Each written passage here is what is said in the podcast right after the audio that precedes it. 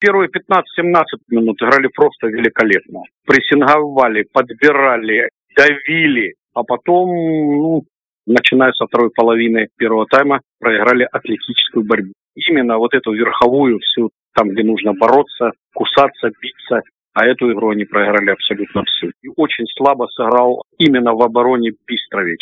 Очень слабо. А так понравилось движение, хорошая такая веселая команда. Понятно, что взлеты и падения будут, скажем так, не удержали. Очень и очень жаль.